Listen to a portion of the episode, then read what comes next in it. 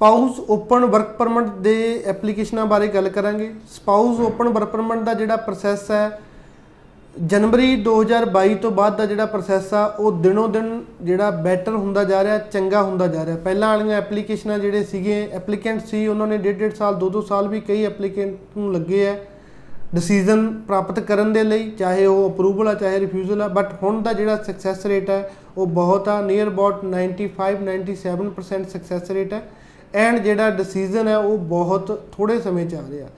Present ਜਿਹੜੇ month ਵਾਲੀਆਂ ਐਪਲੀਕੇਸ਼ਨਾਂ ਦੇ ਡਿਸੀਜਨ ਆ ਰਹੇ ਨੇ, ਜੂਨ 2022 ਦੀਆਂ ਜਿਹੜੀਆਂ ਐਪਲੀਕੇਸ਼ਨਾਂ ਸਬਮਿਟ ਹੋਈਆਂ ਸਨ, ਉਹਨਾਂ ਦੇ ਜਿਹੜੇ ਡਿਸੀਜਨ ਆ ਉਹ ਆਉਣੇ ਸ਼ੁਰੂ ਹੋ ਗਏ ਆ। ਵਿੱਚ ਵਿੱਚ ਐਪਲੀਕੇਸ਼ਨਾਂ ਜਿਹੜੀਆਂ 15-20 ਜੂਨ ਨੂੰ ਵੀ ਲੱਗੀਆਂ ਸੀ, ਉਹਨਾਂ ਦੇ ਵੀ ਡਿਸੀਜਨ ਆ ਗਏ ਨੇ। ਸੋ ਦੇਖ ਸਕਦੇ ਆ ਵੀ ਨੀਅਰ ਅਬਾਊਟ 2 ਮੰਥ ਦੇ ਵਿੱਚ ਹੀ ਜਿਹੜੀਆਂ ਐਪਲੀਕੈਂਟ ਨੂੰ ਡਿਸੀਜਨ ਮਿਲ ਰਹੇ ਨੇ। ਜਦੋਂ ਸਟਾਰਟਿੰਗ ਦੇ ਵਿੱਚ ਸਪਾਊਸ ਓਪਨ ਵਰਕ ਪਰਮਿਟ ਦਾ ਪ੍ਰੋਸੈਸ ਚੱਲਿਆ ਸੀ, ਉਦੋਂ ਵੀ ਜਿਹੜਾ ਟਾਈਮ ਹੈ ਉਹ 45 ਡੇ ਤੋਂ 60 ਡੇਜ਼ ਦੇ ਵਿੱਚ ਵਿੱਚ ਸੀਗਾ ਸੋ ਦੁਬਾਰਾ ਉਹੀ ਟਾਈਮ ਤੇ ਉਨਾ ਹੀ ਸਕਸੈਸ ਰੇਟ ਦੁਬਾਰਾ ਮਿਲ ਗਿਆ। ਇੱਕ ਜਿਹੜੀ ਨਾਲ ਨਾਲ ਬੇਨਤੀ ਜਿਹੜੀ ਹੈਗੀ ਆ ਅ, ਆਪਾਂ ਕਿਉਂਕਿ ਹਰ ਵਾਰ ਅਪਰੂਵਲਾਂ ਬਾਰੇ ਹਰ ਵਾਰ ਦੱਸਿਆ ਜਾਂਦਾ ਬਟ ਕਿਤੇ ਨਾ ਕਿਤੇ ਜਿਹੜੀਆਂ ਫਿਰ ਵੀ 2 4 5% ਸਪਾਊਸ ਦੇ ਵਿੱਚ ਰਿਫਿਊਜ਼ਲ ਆ ਰਹੀ ਹੈ ਸੋ ਕਈ ਰਿਫਿਊਜ਼ਲਾਂ ਵੈਲਿਡ ਹੁੰਦੀਆਂ ਔਰ ਰਿਫਿਊਜ਼ਲਾਂ ਨੂੰ ਆਪਾਂ ਡਿਨਾਈ ਨਹੀਂ ਕਰ ਸਕਦੇ ਉਸ ਦੇ ਵਿੱਚ ਐਪਲੀਕੈਂਟ ਤੋਂ ਹੀ ਕੋਈ ਨਾ ਕੋਈ ਗਲਤੀ ਹੋਈ ਹੁੰਦੀ ਹੈ ਐਪਲੀਕੇਸ਼ਨ ਸਬਮਿਟ ਕਰਨ ਵੇਲੇ, ਚਾਹੇ ਉਹ ਫਾਈਨੈਂਸ਼ੀਅਲ ਡਾਕੂਮੈਂਟ ਨੂੰ ਲੈ ਕੇ ਹੋ ਜੇ ਜਾਂ ਉਹ ਰਿਲੇਸ਼ਨਸ਼ਿਪ ਦੇ ਡਾਕੂਮੈਂਟ ਨੂੰ ਲੈ ਕੇ ਹੋ ਜੇ।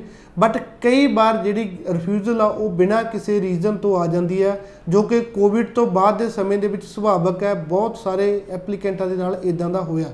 ਸੋ ਉਹਨਾਂ ਐਪਲੀਕੈਂਟਾਂ ਨੂੰ ਕਦੇ ਵੀ ਹੋਪ ਨਹੀਂ ਛੱਡਣੀ ਚਾਹੀਦੀ।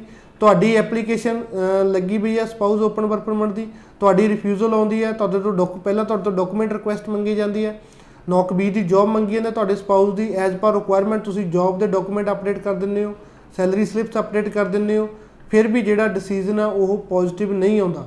ਜਾਂ ਤੁਹਾਡਾ ਜਿਹੜਾ ਸਪਾਊਸ ਆ ਉਹ ਸਟੱਡੀ ਪਰਮਿਟ ਤੇ ਹੈ ਬਟ ਤੁਹਾਡੀ ਜਿਹੜੀ ਰਿਫਿਊਜ਼ਲ ਤੁਹਾਨੂੰ ਦੇ ਦਿੱਤੀ ਜਾਂਦੀ ਹੈ ਵੀ ਤੁਹਾਡੇ ਸਪਾਊਸ ਕੋਲ ਨੌਕ ਬੀ ਦੀ ਜੌਬ ਹੈ ਨਹੀਂ। ਕਈ ਇਦਾਂ ਦੇ ਜਿਹੜੇ ਵਿਦਆਊਟ ਐਨੀ ਜੇ ਆਪਾਂ ਕਹਿ ਦਈਏ ਕੋਈ ਵੀ ਵੈਲਿਡ ਰੀਜ਼ਨ ਨਹੀਂ ਦੇ ਕੇ ਰਿਫਿਊਜ਼ਲ ਆਉਂਦੀ ਆ ਉਹਨਾਂ ਦੇ ਕੋਲ ਇੱਕ ਮੌਕਾ ਹੋਰ ਹੁੰਦਾ ਉਹ ਆਪਦੀ ਐਪਲੀਕੇਸ਼ਨ ਨੂੰ ਰੀਕਨਸੀਡਰ ਕਰਵਾ ਸਕਦੇ ਆ ਇੱਕ ਬਕਾਇਦਾ ਤੁਹਾਨੂੰ ਲੈਟਰ ਲਿਖਣਾ ਚਾਹੀਦਾ ਹੈ। ਤੁਸੀਂ ਇੱਕ ਲੈਟਰ ਦੇ ਵਿੱਚ ਆਪਣੀ ਐਜ਼ ਤੁਸੀਂ ਅਹ, ਅਗਰ ਆਪਣੀ ਐਪਲੀਕੇਸ਼ਨ ਆਪ ਸਬਮਿਟ ਕੀਤੀ ਹੈ, ਤੁਸੀਂ ਐਜ਼ ਅ ਐਪਲੀਕੈਂਟ ਇੱਕ ਲੈਟਰ ਲਿਖ ਸਕਦੇ ਹੋ। ਅਗਰ ਤੁਹਾਡਾ ਏਜੰਟ ਆ, ਤੁਸੀਂ ਏਜੰਟ ਨੂੰ ਵੀ ਕਹਿ ਸਕਦੇ ਹੋ ਏਜੰਟ ਵੀ ਆਪਣੇ ਵੱਲੋਂ ਤੁਹਾਨੂੰ ਰਿਪਰੈਜ਼ੈਂਟ ਕਰ ਸਕਦਾ। ਪ੍ਰੋਪਰ ਲੈਟਰ ਲਿਖੋ ਉਸ ਦੇ ਵਿੱਚ ਵੈਲਿਡ ਰੀਜ਼ਨ ਲਿਖੋ।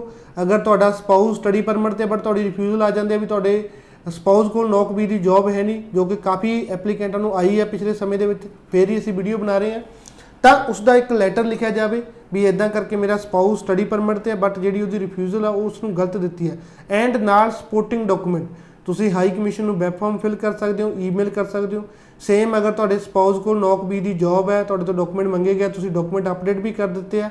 ਫਿਰ ਵੀ ਜਿਹੜਾ ਹੈਗਾਗਾ ਉਹ ਡਿਸੀਜਨ ਜਿਹੜਾ ਤੁਹਾਨੂੰ ਰਿਫਿਊਜ਼ ਕਰ ਦਿੱਤਾ ਜਾਂਦਾ। ਤਾਂ ਉਸ ਨੂੰ ਰੀਕਨਸੀਡਰ ਦੇ ਲਈ ਤੁਸੀਂ ਆਪਣੀ ਐਪਲੀਕੇਸ਼ਨ ਪਾ ਸਕਦੇ ਹੋ। ਦੁਬਾਰਾ ਸਬਮਿਟ ਕਰਨ ਦੀ ਕਾਲੀ ਨਾ ਕਰੋ। ਕਾਫੀ ਐਪਲੀਕੇਸ਼ਨਾਂ ਦਾ ਸਕਸੈਸ ਰੇਟ ਇਸ ਦੇ ਵਿੱਚ ਸਾਨੂੰ ਮਿਲਿਆ। ਉਸ ਤੋਂ ਬਾਅਦ ਹੀ ਅਸੀਂ ਇਹ ਵੀਡੀਓ ਬਣਾਉਣ ਲੱਗੇ ਹਾਂ।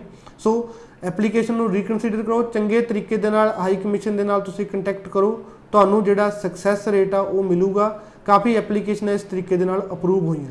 ਸੋ ਕੋਈ ਵੀ ਇਦਾਂ ਦੀ ਰਿਫਿਊਜ਼ਲ ਹੈ, ਹਿੰਮਤ ਨਹੀਂ ਹਾਰਨੀ ਚਾਹੀਦੀ, ਤਾਂ ਉਸ ਨੂੰ ਪ੍ਰੋਪਰ ਜਿਹੜਾ ਤੁਹਾਡਾ ਲੈਟਰ ਹੈ ਉਸ ਦੇ ਵਿੱਚ ਜਿਹੜੀ ਤੁਹਾਡੀ ਵਰਡਿੰਗ ਹੈ, ਉਹ ਪ੍ਰੋਪਰ ਵਰਡ ਟੂ ਵਰਡ ਤੁਹਾਡਾ ਚੰਗੇ ਤਰੀਕੇ ਨਾਲ ਨੋਟ ਕੀਤਾ ਹੋਣਾ ਚਾਹੀਦਾ and sorry the sorry detail ਉਸ ਦੇ ਵਿੱਚ ਤੁਹਾਨੂੰ ਦੇਣੀ ਚਾਹੀਦੀ ਹੈ। ਧੰਨਵਾਦ।